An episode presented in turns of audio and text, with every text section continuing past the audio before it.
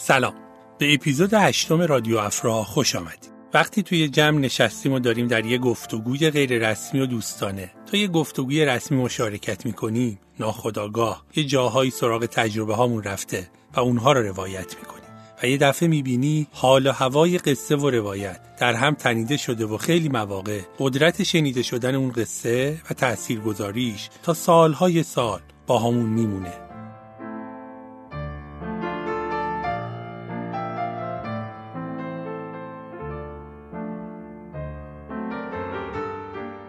وقتی موج رادیو افرا رو میچرخونی روی قصه هایی میسته که حال و هواش خیلی متفاوت از قصه های دیگه است. قصه یه عده آدم عاشق اما از جنس دیگه. عاشق توسعه پیشرفت و آبادانی سرزمین. قصه عده داوطلب نیکوکار اجتماعی. بله دست به موج رادیو نزنید. درسته. ما در رادیو افرا قصه آدمهایی رو میشنویم که اراده و عملشون جور دیگه ایه در جایی به اونها آدم حسابی میگن اما ما اونا را عاشقان مردم و سرزمینشون نام گذاشتیم. عدالت اجتماعی اولویتشونه و تونستن با پایگذاری یه نهاد مردمی داوطلبانه و اجتماعی تأثیر مهمی در خدمات رسانی به گروه هدفشون داشته باشن. ما پای قصه این آدم ها میشینیم و مسیر شکلگیری توسعه و تلاش جمعیشون رو با هم کنکاش می‌کنیم.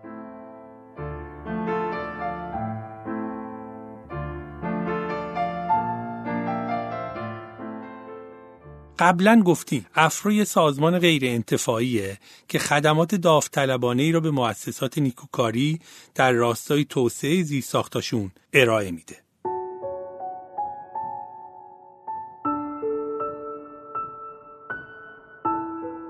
از خراسان جنوبی تا لرستان از گیلان تا سیستان و بلوچستان و خوزستان رد پای همکاری داوطلبانه ای رو می‌بینیم که یک نشان عروسکی بنفش رنگ نقش بسته و با لبهای خندونش داره نوشته ای را به همه ما نشون میده. توسعه را باید از کودکی آموخت. قصه آغاز و رشد این نهاد مدنی در میانه همه نهادهای مدنی دهه 80 شنیدنیه.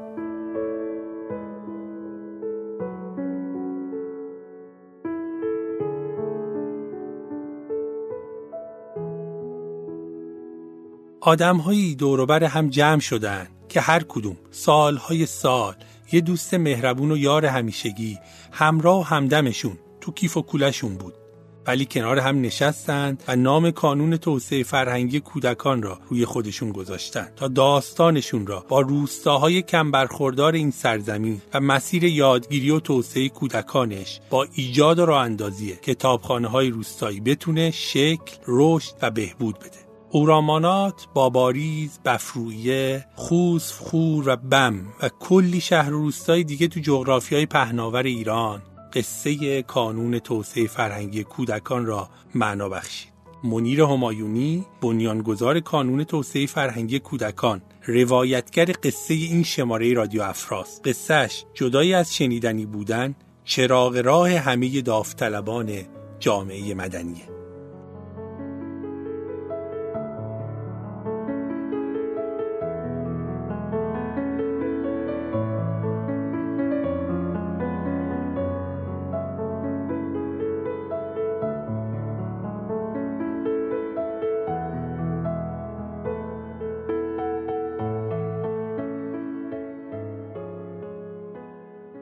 سلام خانم ماینی روزتون بخیر. خوش آمدیم به رادیو افرا. منم سلام می‌کنم خدمتتون و تشکر از اینکه این فرصت فراهم شد به هر حال یه گفتگویی با هم داشته باشیم. مرسی از شما. اصولا تو شروع این گفتگومون تو رادیو افرا اول میگی مهمانان خودشون رو معرفی کنن. بریم از کودکی شما بیایم جلو و بعدش من تک تک سوالا رو بپرسم. از کودکی اول من بگم که فامیل پدری من پور اصلانیه ولی به دلیل اینکه حالا یه همکاران که من موقعی که در بانک کار می‌کردم با من یعنی در واقع با همسرم یه شوخی کردن که از اون به بعد من فکر کردم که خب به حال هماینی هم حقی داره در این ماجرا. چون ما پنجاه سال بیشتر که با هم دیگه ازدواج کردیم. اینی که به هماینی می‌گفتن آقای پور اصلانی گفتم که نه ایشون آقای همایونی هستن. شما می‌تونید به من بگین همایونی. از اون بعد دیگه همه منو همایونی صدا کردن و منم خیلی خوشحالم که به حال به نوعی یک تشکر از این همکاری ها و همراهی که همسرم با من داشتن تشکری بشه. اما از دوران کودکی اگر بخوام بگم ما پنج فرزند یک خانواده بودیم. و خانواده متوسط شرایط زندگیمون در حد متوسط خوب بود و به هر حال پدر و مادر بسیار بسیار روی تحصیل آینده بچه هاشون خیلی حساس بودن و به حال هر کدوم از ماها به نوعی درسمون خوندیم و حالا داخل کشور خارج کشور و هر کدوم بعدا به راه خودمون بر اساس تحصیلاتمون رفتیم. اما خودم از واقعا میگم از خیلی خیلی نوجوانی خیلی علاقه داشتم به فعالیت های اجتماعی و مخصوصا اینکه خیلی به عدالت اجتماعی حساس بودم. و خیلی دلم می‌خواست که هر اتفاقی که میفته برای همه خوب باشه برای همه مفید باشه.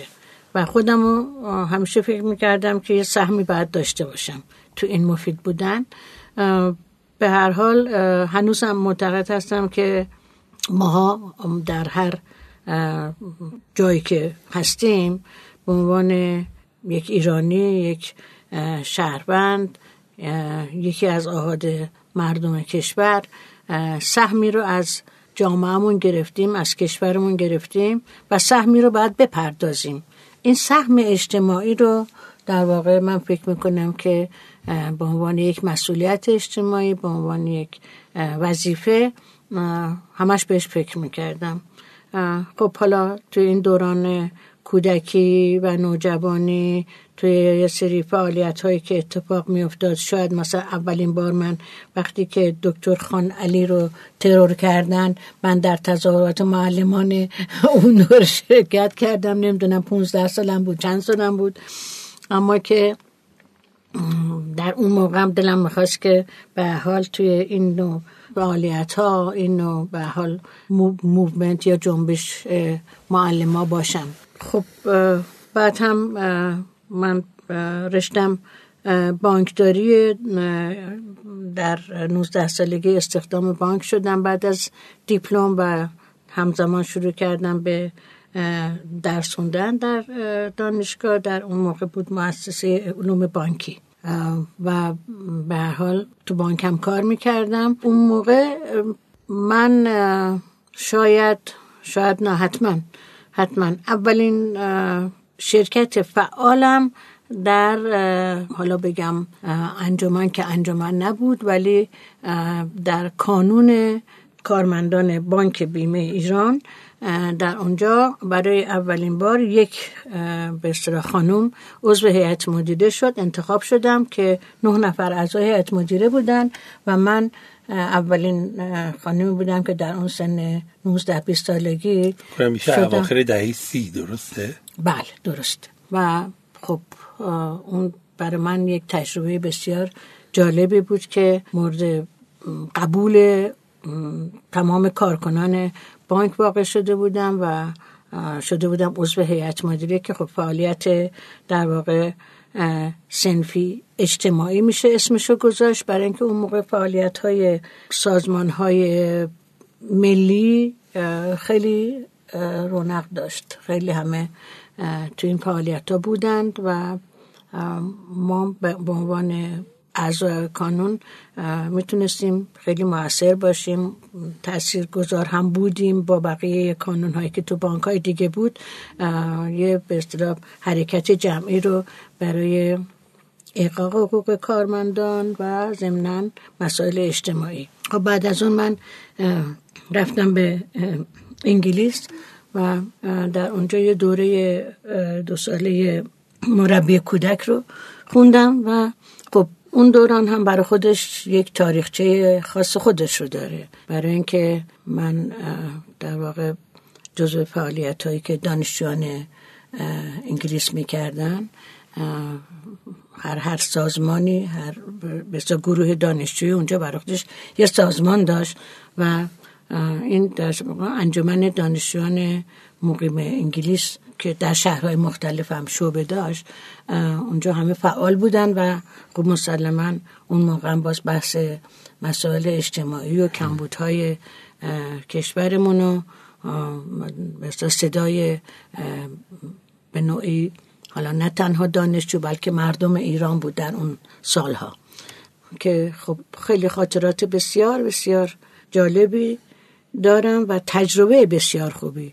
که این تجربه شاید در این فدراسیون های کشورهای اروپایی همه عضو یعنی کمپدراسیون رو تشکیل دادن که دیگه در یک سطح بالاتر و وسیعتر همه فعالیت هایی رو که داشتیم انجام می‌دادیم. همون موقع بود که بعد از اون سفر انگلیس شما بیرین آلمان و بله. ساکن میشین. بله. چون یه تجربه جالبی دارین. یه بار تو گفتگوهای غیر رسمی با هم انجام دادین. شما که اونجا مدیر مدرسه ای این بار دوم. دفعه دوم میشه. بله این بار دوم. این هنوز هنوز هنوز در نوجوانی جوانی موندیم. بله این در بعد از یعنی اون سالها که من برگشتم ایران. برگشتم ایران و ایران دو مرتبه هنوز یعنی از انگلیس رفتم آلمان از آلمان که در انگلیس با همانی آشنا شدم و ازدواج کردیم و اومدم به ایران سال پنجاه. سال بله اواخر چلو نه پنجاه. برگشتم ایران که خب اینجا دو مرتبه به دلیل فعالیت های دانشجویی اینجا هم ممنوع کار بودیم هم ممنوع خروج بودیم. این ممنوع کار بودن ممنوع کار دولتی در واقع. بله. اینکه چون حالا به حال مربیگری خونده بودم که در ایران با یک مؤسسه آشنا شدم به اسم یعنی مهد کودک در واقع پوپک. خانمی که مرب مدیر این مهد بود این خانم شاگرد خانم میرهادی بوده. و به حال از اون طریق من با خانم میرهادی و شورا و اینا آشنا شدم. به حال مدتی با پوپک همکاری کردم. بعد با گروهی که داشتن فکر کردیم که یک مجتمع فرهنگی درست کنیم. این مجتمع فرهنگی این مؤسسه توی خیابان فکر می‌کنم خیابان سمیه حالا میگن سمیه اون موقع سریا بله. اونجا بود و ساختمونی متعلق به شرکت نفتم در مقابل این ساختمون پوبک یعنی این مرکز بود که ما اونجا رو اجاره کردیم یک طبقه رو و یه گروه تشکیل دادیم به اسم اسم گروه هم بودش پندارنیک و این گروه به عنوان یه مجتمع فرهنگی شروع کرد به کار کردن و خب ایده هایی که من داشتم دوستان دیگه داشتن استخر تابستونی بود و شروع کردیم به اینکه از اون تابستون معرفی کنیم فعالیت مجتمع رو و براش مجوز بگیریم. مجوز به اصطلاح هم کودکستان و دبستان بگیریم اینا که این مجوز رو ندادن و فکر می‌کنم که اون موقع خانم فرخ رو پارسا وزیر آموزش پرورش بودن. گفتن که به چیز بسا ملی مجوز ملی نمیدیم. یعنی غیر دولتی در غیر دولتی. بله. یعنی که یه مدتی هم باز اون فعالیت رو ادامه دادیم ولی چون مجوز نگرفتیم به حال اون گروه دیگه ادامه, ادامه پیدا نکرد. بله ادامه پیدا نکرد. در این فاصله من باز توی یک دبستان دیگری که ترانه نو اسمش بود تو خیابون زرتشت. بله, بله. من داستانم خیلی مفصله. بله خیلی مفصله. وقت شما نکشه. این این چیز رو این دبستان ترانه نو رو یک خانم مدیرشون بودن که فکر می‌کنم یعنی ایرانی نبودن در حال. الان نمی‌دونم که ملیتشون چی بود ولی یه مدتی هم اونجا انگلیسی برای گروه پیش دبستانی تدریس, بله، تدریس می‌کردم و اینا. و خب دلم می‌خواست که با بچه ها ارتباط داشته باشم و کار کنم باهاشون ارتباط با شورا ادامه داشت تو این سالها یعنی از زمانی که شما با خانم میرهادی به واسطه یکی از شاگردای ایشون نه اون, شن... اون, شنا... اون شناسایی به وجود اومد ولی ارتباط مستقیم, مستقیم نه, نه. نه. کما اینکه یکی از به اصطلاح شاید همسر اول خانم میرهادی آقای وکیلی. وکیل. خواهر ایشون حکیمه وکیلی هم تو این مهد کار می‌کرد پوپک. پوپک.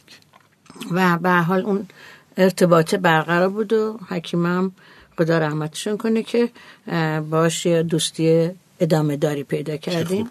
پیدا کردم. یه روز این این خانم مدیر منو صدا کرد. گفتش که شما نباید با بچه ها فارسی حرف بزنین.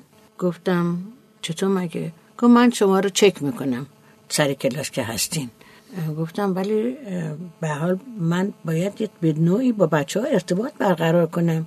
اونجایی که بچه ها واقعا نمی‌فهمن حالا واژه های انگلیسی رو اینا من می‌تونم به فارسی باشون چند کلامی صحبت کنم. گفتن نه. نمیشه. یا فقط انگلیسی یا نمیشه شما ادامه بدین. گفتم پس خیلی ممنون و خداحافظ. بنابراین اونجا هم ترک کردیم. بعد اون سه سال ممنوعیت باعث شد که من برم بانک ایرانیان که آقای ابوالحسن ابتهاج بله, بله. ما صاحب اون بانک بودن. یه, یه سال و نیمش حدود یه سال و نیمی هم اونجا کار کردم. تا اون رفع ممنوعیت ممنوعیت شد و من اومدم مرتبه مدتی تو بانک بیمه ایران کار کردم تا اینکه سال پنج و پنج هماینی مسئول تش... یعنی مدیر عامل ماشین سازی عراق شد در عراق. منم اون موقع دو تا پسرام خوب کوچیک بودن پنج ساله و دو سال نیمه و نمی‌خواستم برم. اما خب با صحبتی که مدیر سازمان یعنی سازمان گسترش شناسازی کردن با من قبول کردم که برم چون نمی‌خواستیم از هم جدا زندگی کنیم هماینی اونجا باشه. من در تهران و بدون اینکه هماینی هم معتقد بود که اگر بالا سر کار نباشی کار درست پیش نخواهد رفت و این حرف درستیه. اینکه به قول معروف اسبابمون رو جمع کردیم و رفتیم, به عراق. بله. داستان عراق حالا. خودش خیلی قصه مفصلیه. در عراق شاید اولین کتابخونه رو من در عراق ساخت سال پنجا و پنج. سال پنجا و پنج پنجا و پنج هزار پنجا و پنج. اون موقع اگر خاطرتون باشه خب صنایع کشور خیلی رشد خوبی داشت و یعنی در واقع دوران شکوفایی صنایع کشور بود و خیلی اهمیت می‌دادن به اینکه هرچه بیشتر صنایع کشور قوی بشه و ما که اونجا رفتیم باز طبق روال خودم فکر کردم که خب باید که منم یه کاری بکنم. تقریبا شاید مثلا یه دو سه هفته که از ورودمون گذشته بود یه خورده با محیط اطراف آشنا شدم و با به حال همکاران هومنی آشنا شدم و دیدم دوروبر رو دیدم شهر عراق رو دیدم. اینا خب خیلی خیلی اون موقع شهر عراق شهر بسیار. کوچیک و بیشتر و خیلی هم روستا داره در آنجا. روستا تعداد روستاهاش خیلی زیاده به طوری که حالا بیشتر کارمندان یا مهندسین و کارگران همه از روستاهای اطراف جذب کارخونجات شده بودن دیگه صنایع شده بودن. و فکر کردم با منی یه شب گفتم که من می‌خوام که در اینجا یک کمیته رفاه درست کنم برای کارگران. گفت خب چیکار؟ چجوری کنم گفتم اگه شما به عنوان مدیر عامل به من اجازه این کار رو بدین من بخش رفاهی کارخونه رو به عهده می‌گیرم. گفتن خب این کمک بزرگی هم هست به من چون من می‌تونم دیگه برم کاملا سراغ صنایع و از این بخش فارغ بشم. به حال یه روز صبح رفتم کارخونه و با مدیر اداری آقای اسماعیل صاحبی بودن روشون شاد. گفتم که یه همچین فکری دارم و زمینی هم از مدیر عامل مجوز رو گرفتم. شما هم اگر به عنوان مدیر اداری اگر که صحبتی بفرمایید باشون من یه مکانی رو اینجا در اختیار من بذارین یه اتاقی حتی هر چقدر کوچیک ولی بشه اونجا یه دفتر برای این کار. ایشون هم رفتن و صحبت کردن و برگشتن گفتن بله خیلی هم خوبه و خلاصه یه اتاق شاید در همین یه کمی از این فضایی که ما الان توش نشستیم بزرگتر در اختیار من گذاشتن و کمیته رفاه کارگران کارخانه ماشین سازی عراق رو شروع کردیم. یعنی دعوت کردم از به تکنیسیان ها یا به مسئولان تکنیسیان هایی که توی کارگاه های مختلف کارخونه بودن چون کارگاه های متعدد داشت کارخونه ماشین سازی دعوت کردم تشریف آوردن. یه روز عصر و یعنی بعد از شیفتشون تشریف آوردن و مطرح کردم که یه همچین کاری می‌خوام بکنم. خیلی استقبال کردن گفتن اصلا همچین چیزی تا بال امکان نداشتی که ما اینجا هر مدیر عاملی اومده اولا که ما خانماشون رو تا حالا ندیدیم بعدم که به قول معروف خود آقایون مدیر عاملم معمولا در هفته یه روز یا دو روز میمدن یه شب میموندن اینجا و یه سرکشی به کارخونه می‌کردن برمیگشتن.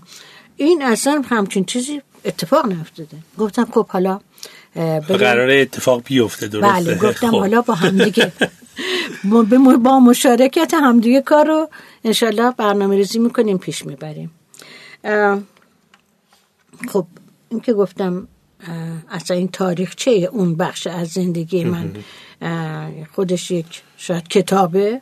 به این دلیل که حالا شاید گوشه هایشو الان براتون بگم ولی واقعا برای شاید این مدت حدود سه سالی که اونجا بودیم. شاید در مقایسه کاری که انجام گرفت شاید بیش از دوازده سیزده سال کار بوده.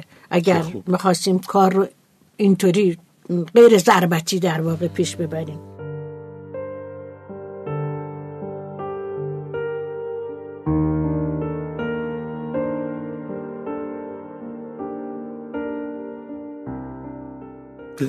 یه ذره برم جلوتر یه سوال موثر بپرسم اینجا و اون سوال بیشتر اینه که 1355 اولین جرره تاسیس یک کتابخونه روستایی تو عراق می‌خوره به ذهن شما و اونجا شکل می‌گیره به دلیل مسئولیتی که اونجا توی کارخونه صنعتی عراق میپذیریم برای حوزه رفاهش. این همراه شما هست میاد میره تا اروپا برمیگرده. اونجا یه اتفاق عجیب غریب میفته که حالا میبرمتون توی اون میگم تو اینا برای من گفتین یه بار توی یه گفتگوی غیر رسمی دوست دارم که شنوندگان رادیو افرام بشنون و اصلا اونجا این ایده میاد و بعدش اینجا پا می‌گیره به صورت خیلی سیستماتیک و یه نهاد مدنی پایه گذاری میشه. یه ذره بریم آلمان برگردیم.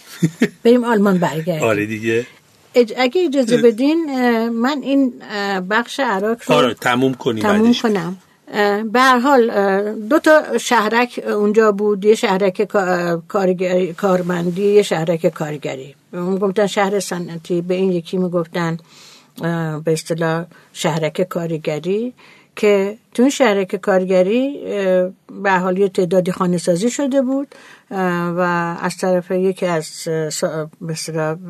سازمان های وابسته به سازمان گسترش نوسیسان ایران که این شهرک در واقع فاقد خیلی چیزا بود. بعد می رفتیم همه رو می دیدیم با این دوستان می شستیم مشورت می کردیم بسیاری از اوقات این به جلسات رو هم برای اینکه می‌خواستیم اونجا باشیم و کارا رو در صحنه به اصطلاح سازماندهی بکنیم می‌رفتیم توی یه به اصطلاح مسجد کوچیکی داشت که می‌رفتیم تو اون مسجد میشستیم و با هم دیگه برنامه ریزی می کردیم که خب حالا چون ممکنه حوصله این بحث ما بیرون باشه من به چی میگن ادامش نمیدم. اما از کارهای مختلفی که شد از ساختن پارک و ساختن مدرسه و ساختن نمی‌دونم تشکیل گروه سواد آموزی برای خانم های کارگران که سواد یاد بگیرن و تشکیل یه بخشی به عنوان توانمندسازی زنان که براشون کارگاه های خیاطی اینا رو اندازی شد و تمام به فعالیت های این چنینی. یکی هم این بود که اون پارکی که درست شد که قبلا محل انباشت زباله های اون منطقه بود. بعد از اینکه حالا پاکسازی اونجا به چه صورت اتفاق افتاد که خودش داستانی است اقدام کردم که اون منطقه پاک بشه و اون زمین در اختیار ما قرار بگیره که بشه پارک. یعنی ایده پارک رو خودم داشتم و این پارک رو که درست کردیم که بخش های مختلف داشت چون زمین بسیار بزرگ بود. یه بخشش هم گفتم که بعد کتابخونه در پارک درست بشه. و این کتابخونه در واقع به کمک یک یعنی بخش طراحی کارخونه و مهندس آلمانی در اون بخش مدیر طراحی بودن که ازشون خواهش کردم. اون طرحی که تو ذهن من هست برای کتابخونه نقشش آماده بکنن محاسباتشو بکنن و این کار رو ایشون کردن و نقشه طوری بود که ساختمان چند زلی بود. ساختمان چند زلی بود و دارای به قسمت های مختلف داشت و خود کتابدار محل نشستنش در وسط این پنج زلی بود. و خب چون پارک بود و درختکاری شد و همه کارهای به فضای سبزش اینو انجام گرفته بود وقتی که ساخته شد من تجهیزاتش هم باز یکی دیگه از سازمان های سازمان گسترش داد که لوازم کمک آموزشی درست می‌کردن.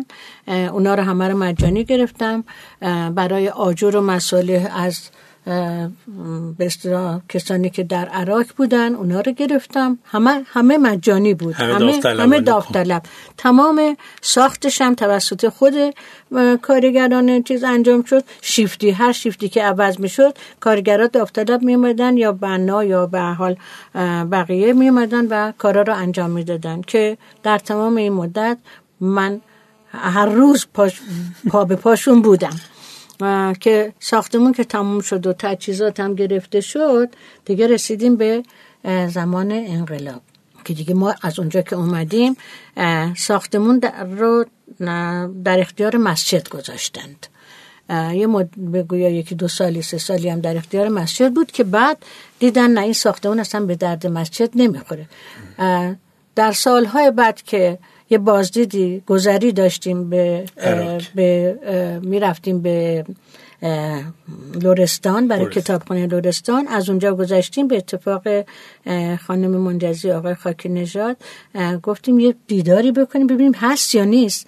که رفتیم دیدیم خوشبختانه هست ولی دادنش به کانون پرورش فکری کودکان یعنی همون ساختمون همون ساختمون رو در اختیار در اختیار کارمون قرار گرفت. سال 55 نه سال 55 که چیز بود؟ بعد از انقلاب. بله بله یعنی سال سال 60 و شاید خورده به هر حال کتاب خونه شد دو مرتبه. خب, حالا به هر حال عاقبت بخیر شد. چقدر حالا بریم به سراغ اون قسمت که شما فرمودین. من خب تا این مدت که بودیم بعد از انقلاب که به حال دیگه مدیر عامل نبود هماینی برگشتیم تا زمان یعنی بمباران هم بود و زمان جنگ بود و اینا که پسر بزرگم دوازده سالش بود رفتیم به آلمان. این این به اصطلاح ایده هیچ وقت از ذهن من خارج نشده هی هم تقویت شده که باید کاری کرد. در آلمان زمانی بود که خیلی مهاجرت می‌کردند. خیلی مهاجرت می‌کردن مخصوصا خانواده های جوان با بچه های کوچیک و اینا. یک سالی که گذشت با توجه به اینکه دوستان قدیمم هم که در اون زمان به دانشجوی اونجا میشناختم یه چند نفری هم که در آلمان تاثیر کردن تو شهر دوسلدورف بودن. با هم مشورت کردیم گفتم که من فکر می‌کنم که لازم اینجا یه انجمنی درست کنیم و یه مدرسه که بشه. این همه نیرویی که داره میاد اینا از نظر فرهنگی از ایران جدا نمونن. بچه هاشون زبان فارسی رو فراموش نکنن. ما کشور میزبان رو فرهنگش رو باید بشناسیم و با دو فرهنگ زیستن رو باید یاد بگیرن همه. و یه مقدار زیادی از بار روانی یعنی قربت و مهاجرت و کمبودها و همه اینا که فشاری بود روی خانواده ها و به طبع فشار روی بچه ها این فشارها کم بشه. بنابراین با این تصمیم انجمن دوستداران زبان و فرهنگ ایران رو درست کردیم اونجا. تا انجمن بیاد و به اصطلاح اساسنامه ایناش درست بشه من با این سه نفر از دوستان با دو نفر دیگه فکر کردم که خب از بچه های خودمون شروع کنیم. گفتیم خب روزهای شنبه که مدرسه تعطیله ما هر کدوم بچه رو بیاریم خونه یکی از این سه نفر و به بچه ها شروع کنیم کتاب های درسی فارسیشون رو ادامه بدیم. و همین کار کردیم که خب به حال با شرایط اون وقت اونجا توی آشپزخونه میز صبحونه تبدیل شد و میز تحریر. بله میز کار بچه ها و مدرسه. از اونجا شروع شد و بعد به تدریج دیگه امکانات گرفتیم از دولت نوردوان وستفالن که پایتخت شهر دوسلدورفه. از اونجا شروع شد و کم کم جا گرفتیم و کم کم به قول معروف انجمن به ثبت رسید و با محوریت مدرسه زبان فارسی. بله. مدرسه زبان فارسی که وقتی اعلام کردیم در واقع به شدت مورد استقبال قرار گرفت و ساختمون مدارسی که مدرسه آلمانی بود در واقع این ازشون از آموزش پرورش آنجا مجبز گرفتیم که ما در اختیار ما بذارن و ما بتونیم بچه ها رو روزهای شنبه ببریم اونجا. که کلاس بود و درس بود و و دیگه تقسیم بندی شد. دیگه گروه سنی به اضافه این که بعضی مثلا کلاس اول بودن بعضی کلاس چهارم پنجم بودن بعضی اول راهنمایی بودن. بر حسب دانششون و سنشون گروه ها تقسیم شد و تو سر کلاس ها و از دوستانی که اونجا تشریف داشتن و سابقه حالا تدریس داشتن یا احتمالا دوره های به اصطلاح چیز تدریس رو دیده بودن در ایران دعوت کردم که تشریف بیارن و یه گروه تقریبا بله هشت نفره بودیم که شروع کردیم مدرسه رو. خیلی خیلی مورد استقبال, استقبال واقع شدش و بچه ها جایی پیدا کردن که همزبانن با هم دیگه. اینم من خدمتتون بگم که واقعا زندگی در شرایطی که اون موقع از ایران مهاجرت می‌کردن خیلی سخت بود. بسیار بسیار سخت بود. و خب اکثر پدر مادرها شاید بگم قریب به اتفاق زبان آلمانی نمی‌دونستن و بسیار سخت بود. حتی زبان انگلیسی هم نمی‌دونستن. می‌دونین؟ بعدم خب بچه هم همینجور مدرسه آلمانی رفتن کار بسیار سختی بود. زبان یاد گرفتن خیلی فشار میومد به بچه ها اینه که این روزهای شنبه اصلا یک چیز حالت چجوری بگم؟ بچه ها مثل اینکه دارن میان آره, آره دارن میان به تفریح و گردش و اینجوری. با یک شوق و ذوقی همه می اومدن خب مادر پدر هم می اومدن بچه ها رو می آوردن اینا هم یک جمعی توی بسته اتاقی که خود ما هم میشستیم میشستن با هم دیگه گپ و گفتگو و درد دل و اینا. یواش یواش یه گروه دوستی اونطوری هم بین خانواده ها به وجود اومد که بسیار بسیار موثر بود و خیلی شاید از استراب ها و غم ها و اینا کم شد واقعا. و بحث مهم این بود که چگونه با دو فرهنگ زیستن ما می‌تونیم زندگی بهتری داشته باشیم. من یادم میاد که وقتی بچه های خودم توی دبیرستان یعنی سال اول دبیرستان اونجا شروع کردن معاون دبیرستان یه روزی با هم دیگه صحبت می‌کرد منم آلمانی زیاد بلد نبودم. بعد می‌رفتم خودم کلاس ولی خب انگلیسی صحبت می‌کردیم. گفتن که من خیلی خوشحالم شما این مدرسه رو دار کردین. برای اینکه من همیشه معتقدم که ما بچه های ما یه زبان بلدن یعنی یه گنجینه در اختیارشونه و اون فرهنگ و زبان خود ماست. اما شماها دو تا گنجینه دارین. یه گنجینه زبان و فرهنگ خودتونه یکم. مال ما. بنابراین شما امتیازتون از ما بیشتره. اینه که حتما سفارش کنید زبان فارسی رو یاد بگیرن خوب یاد بگیرن و با فرهنگ خودتون به غریبه نشن. خب این دوران تا کی ادامه داشت؟ من نه سال خودم اونجا. مدیر اونجا بودم و بعد به حال همه همکارانی که بودن ادامه دادن. اون انجمنی که همون اول پای گذاری کردین هنوز هست. بله. انجمن سر جاشه مدرسه سر جاشه. سی سال از اون زمان داره میگذره. 25 سال منو دعوت کردن برای یک جشن بزرگی. 25 سال که من صحبتی اونجا داشتم. و دیدم که ماشاءالله بچه که حالا اون موقع شاید چه می‌دونم کلاس اول دوم سوم به هر حال. بودن همه عنوان های دکتر و مهندس و وکیل و معلم و اونا خب بچه ها که بله یه بخشیشون که علاقه داشتن اومدن و این اصلا مسئله مشارکت بود. بله. مسئله این بود که هر کسی هر کاری از دستش برمی اومد برای این فعالیت و این انجمن انجام می‌داد. و خب مجوز گرفتن اصلا. یادم هست که سالهای آخر که اونجا بودم این چیز رو خود آموزش پرورش اون به استان پیشنهاد کرده بود که زبانهای دیگر غیر از اینکه مثلا در مدرسه انگلیسی و فرانسه و لاتین جزو درس است که باید بچه ها اختیاری یا اجباری زبان دوم زبان سوم. زبان سوم رو گذاشتن زبان خود اون مردم. یعنی ایرانی ها می‌تونن به عنوان زبان سوم زبان فارسی رو بله زبان فارسی مجوز گرفت برای اینکه بیاد تو کارنامه بچه ها این یه امتیاز بسیار بسیار بزرگ بود از اون بسیار فعالیت و خوشحالم که طوری پایریزی شد که همچنان ادامه داره و گسترش پیدا کرده. یه نهاد اونجا پایگذاری کردیم. بله. یه روزی در فرودگاه یکی از این آقای اومدن جلو و با من سلام علیک کردن. خانم چطور این؟ چیکار می‌کنین نه گفتم بالا اینجا همون کاره که اونجا کردم می‌کنم. گفتم ما پدر بزرگ مادر بزرگا خیلی ازتون ممنونیم. باید انقدر قدر شما رو بدونیم که نمی‌دونیم چیکار باید براتون بکنیم. اما دلیلش این است که ما با نوه هامون الان ارتباطمون زبان فارسیه.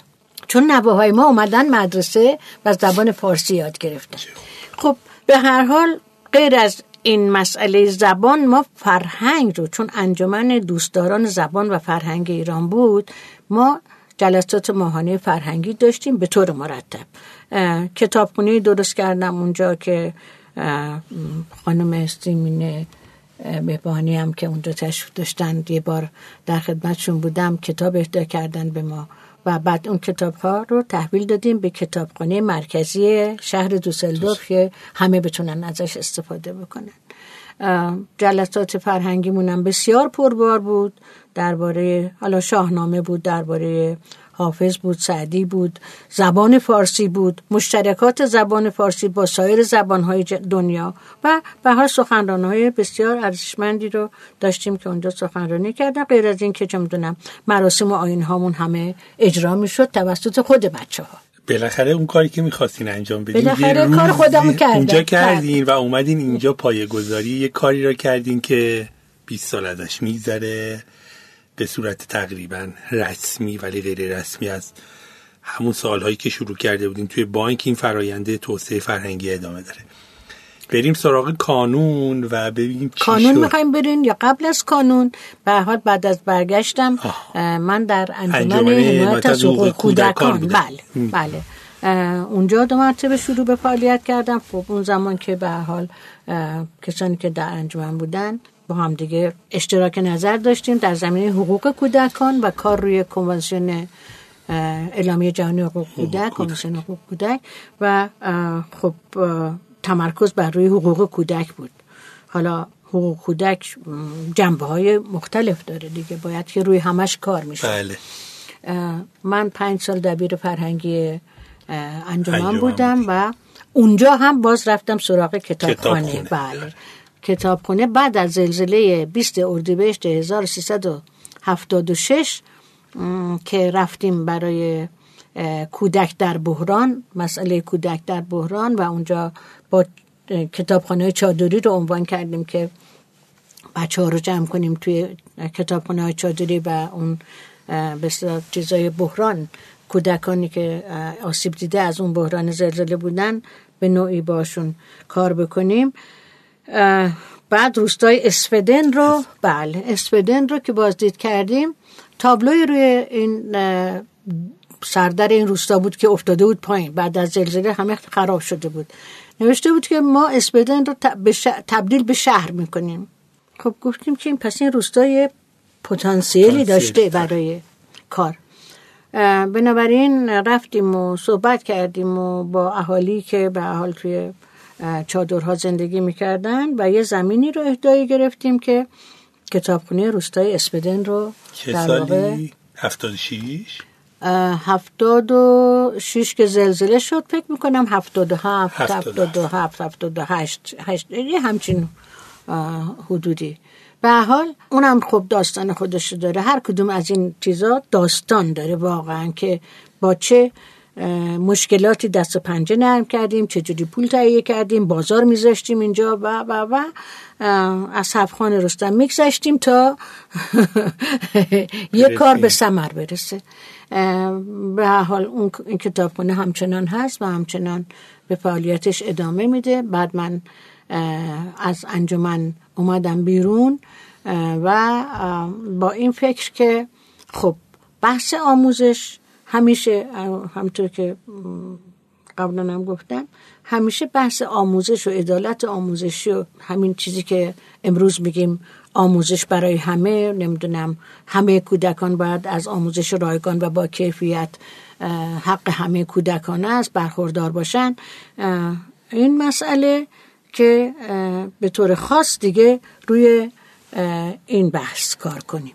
که با چند نفر که با چند نفر حقوقدان بودن سه حقوقدان من و هماینی این به گروه اولیه نشستیم جلسات متعدد گذاشتیم برای اینکه یه اساسنامه رو تنظیم کنیم برای تأسیس کانون توسعه فرهنگی کودکان. پایش در سال 80 ریخته میشه. بله و یعنی از سال هفتاد و نه نه. یعنی یک سال روی این مسئله کار کردیم.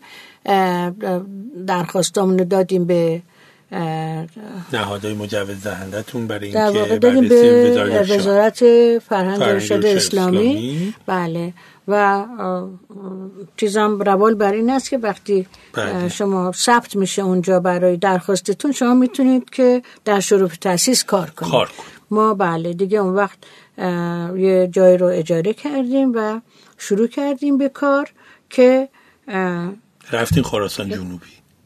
بله رفتیم زلزله ما مثل که سرنوشتمون با زلزله با گره خورده. بحران کلا با بحران گره خورده. ولی انشالله که دیگه بحرانه. اونجوری نداشته باشیم. ولی تو تمام بحرانایی که ما تو این دو دهه هم زلزله داشتیم همه جا بودیم و یه کتابخونه به نام کانون وجود داره. بله. اینی که رفتیم به با خراسان جنوبی چون آشنایی داشتیم اسفدن رو قبلا اونجا داشتیم و با ما آشنا بودن رفتیم اونجا و به حال در بخش القورات که شامل روستاهای نمی‌دونم چند چند روستا پنجاه شست روستا اه، یا کمتر در اون بخش با آقای سمعیان آشنا شدیم که مدیر مدرسه اونجا بودن و روستای خنگ خنگ. خودشونم زادگاه پدر و یعنی زادگاه آبا اجدادیشون خنگ بود. اونجا شروع کردیم پیشنهاد کردن و اونجا شروع کردیم که کتابخانه روستای خنگ رو م، پایه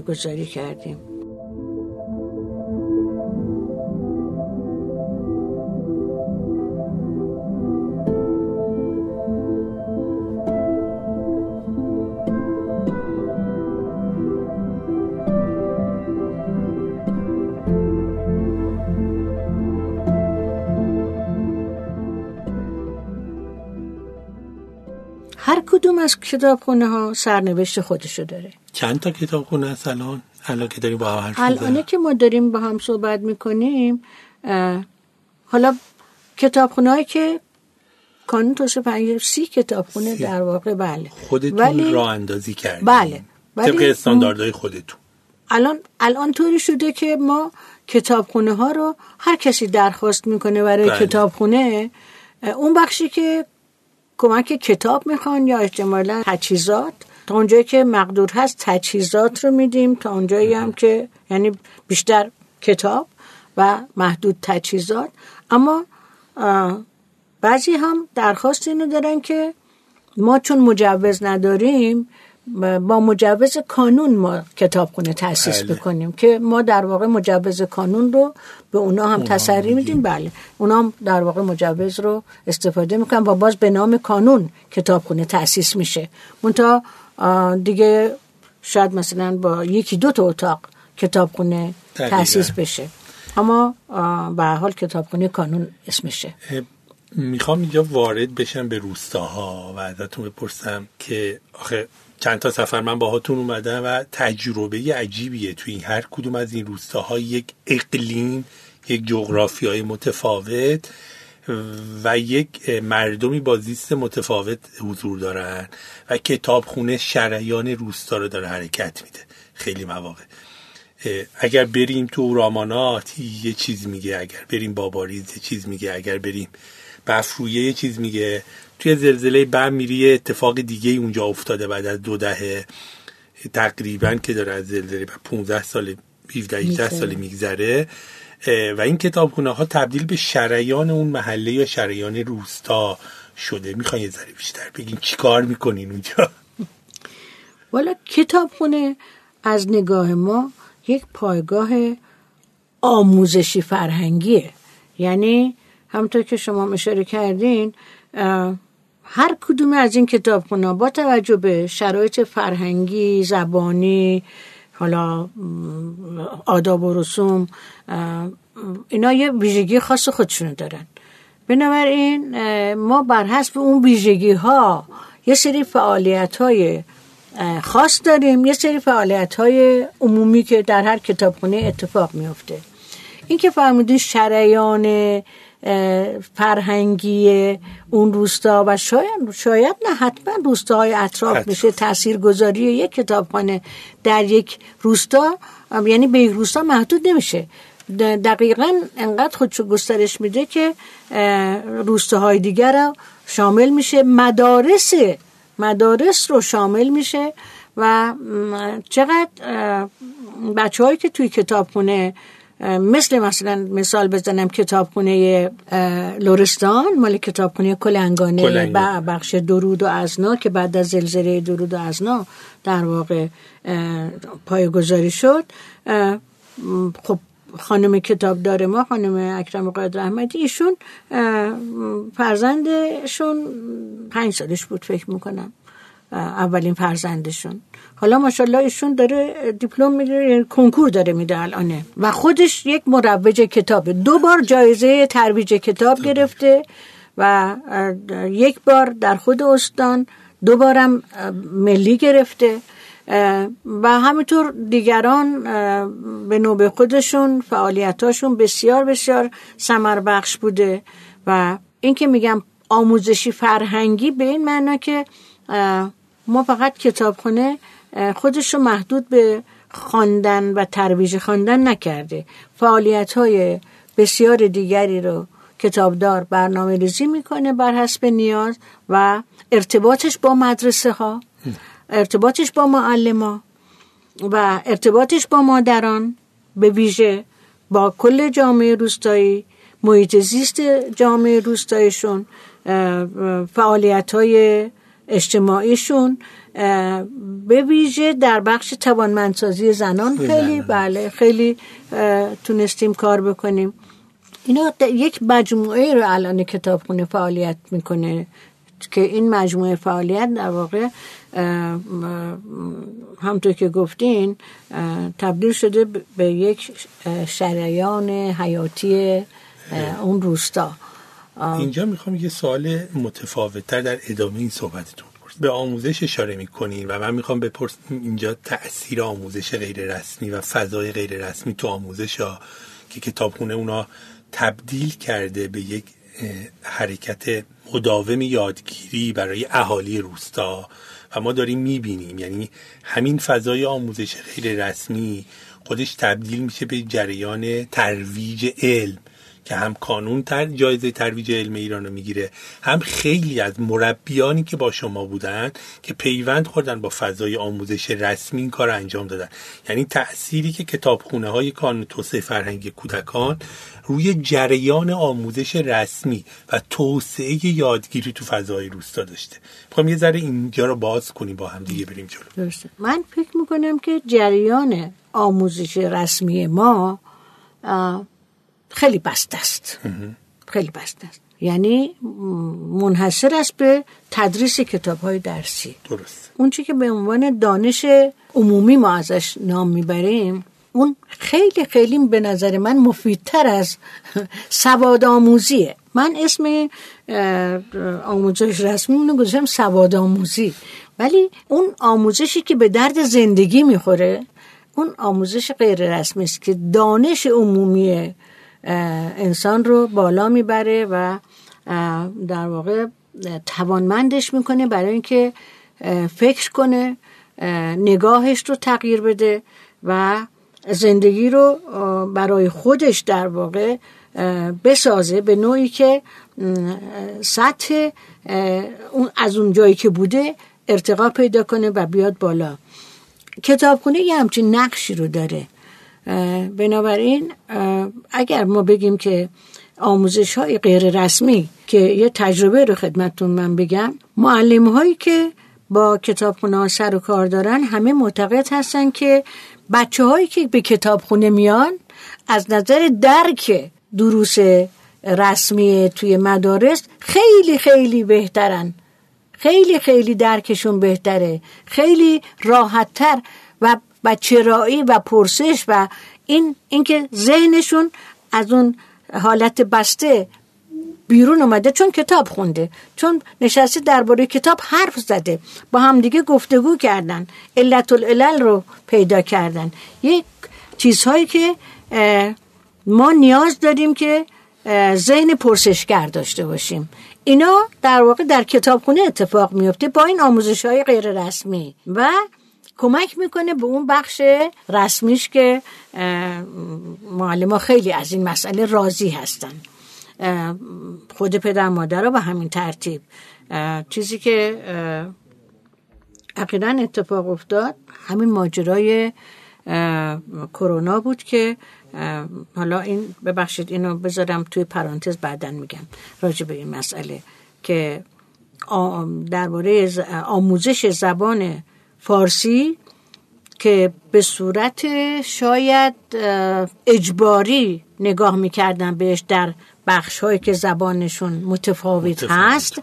امروز معتقد هستن که زبان فارسی بسیار بسیار مهمه برای ما برای اینکه اون رشته ارتباطی است بین زبان کردی زبان بخش عربی زبان ما زبان آذری ما و این چقدر کمک کرده کتابخونه ها به این مسئله؟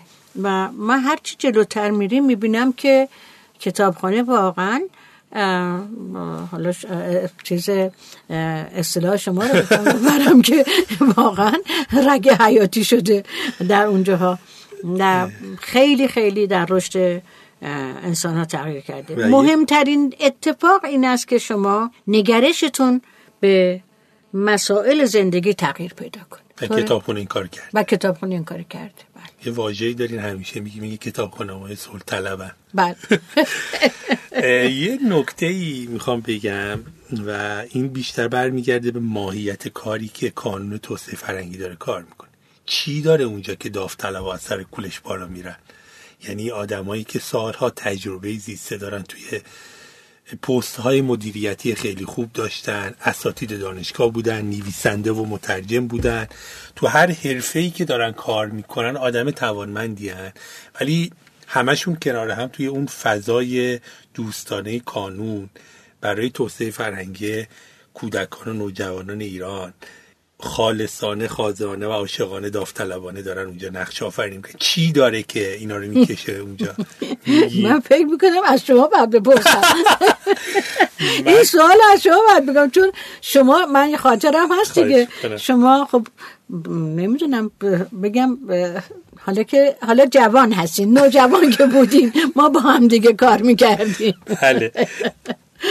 و من فکر می‌کنم مهمترین اصل اینه که هر آنچه را که داری بدون اینکه بهش بخوای عنوان بدی در میون بذاری. و شاید شما سازمان شاید نه حتما.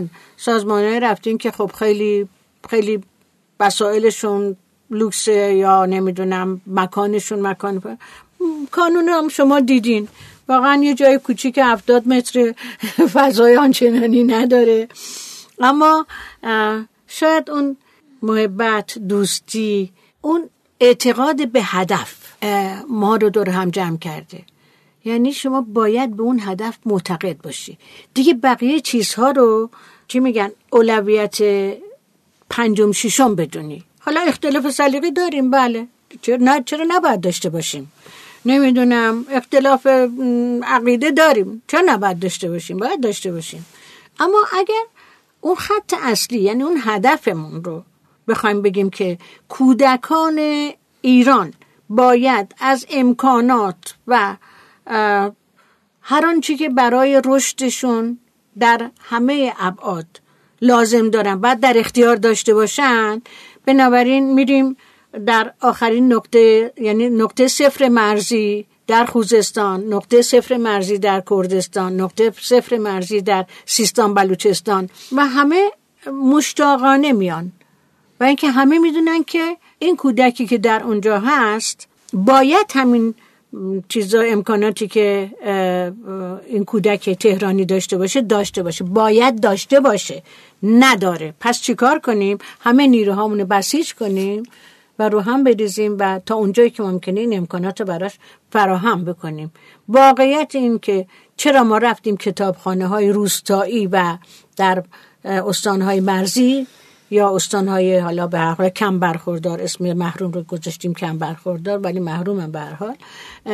برای اینکه واقعا از این انباشت امکانات در شهر بزرگی مثل حال تهران یا شهرهای بزرگی اصفهان شیراز مشهد تبریز بلند بس دیگه. چقدر؟ انقدر این امکانات اینجا زیاده که اصلا دل همه رو می‌زنه.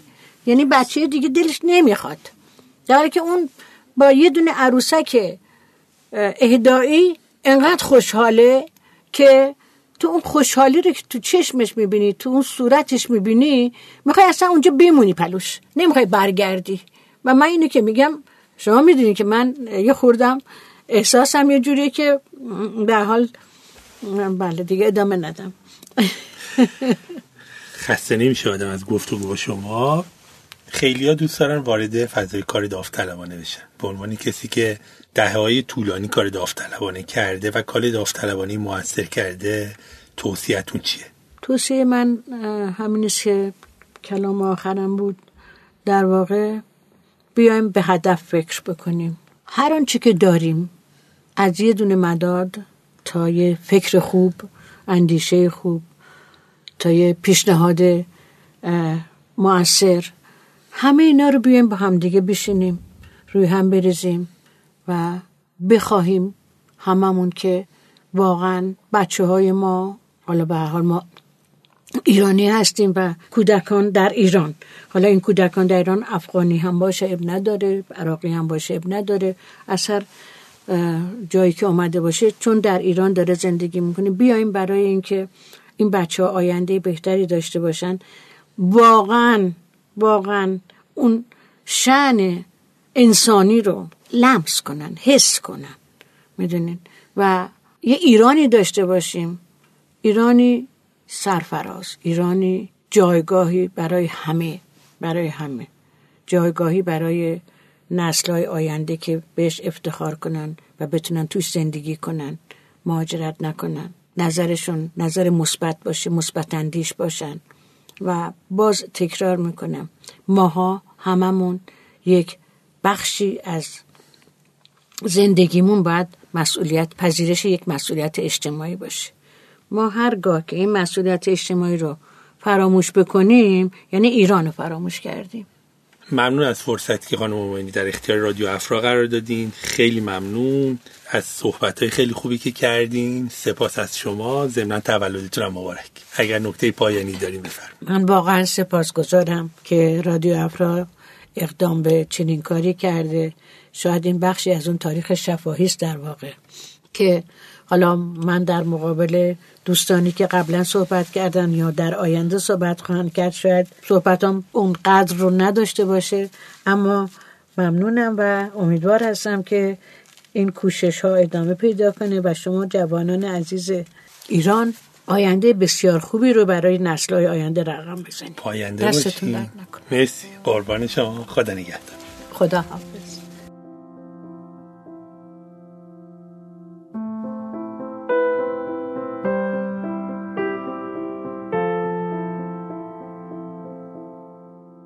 اپیزود هشتم رادیو افرا رو شنیدید. این اپیزود با تلاش همکارانم در افرا و در استودیوی شنوتو تهیه شده. شنوتو یه اپلیکیشن برای شنیدن پادکست و کتاب صوتیه که نسخه اندروید شنوتو رو می‌تونید از گوگل پلی دانلود کنید و کاربرانی که آیو دارن می‌تونن از وبسایت شنوتو استفاده کنن.